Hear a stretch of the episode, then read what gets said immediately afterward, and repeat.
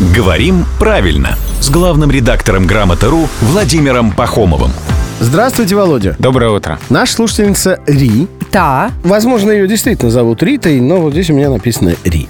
Так вот, наша слушательница просит прояснить, инициация и инициирование одно и то же? Или инициация это только в э, каких-то культовых, да, религиозных смыслах, а инициирование это там инициировать проект и так далее? Это разные слова с разными значениями, их не надо путать.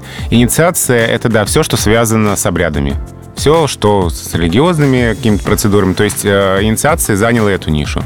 А действие по глаголу «инициировать», инициировать проект, например, это только инициирование. Поэтому инициация проекта так нельзя, а инициирование проекта так можно и нужно. А человек, который что-то инициировал, он как-то называется инициировщик какой-нибудь? Может, атор? Инициатор. Инициатор. А, кстати, вот я вообще кукушка. Я бы сказал кукушечка, Ев.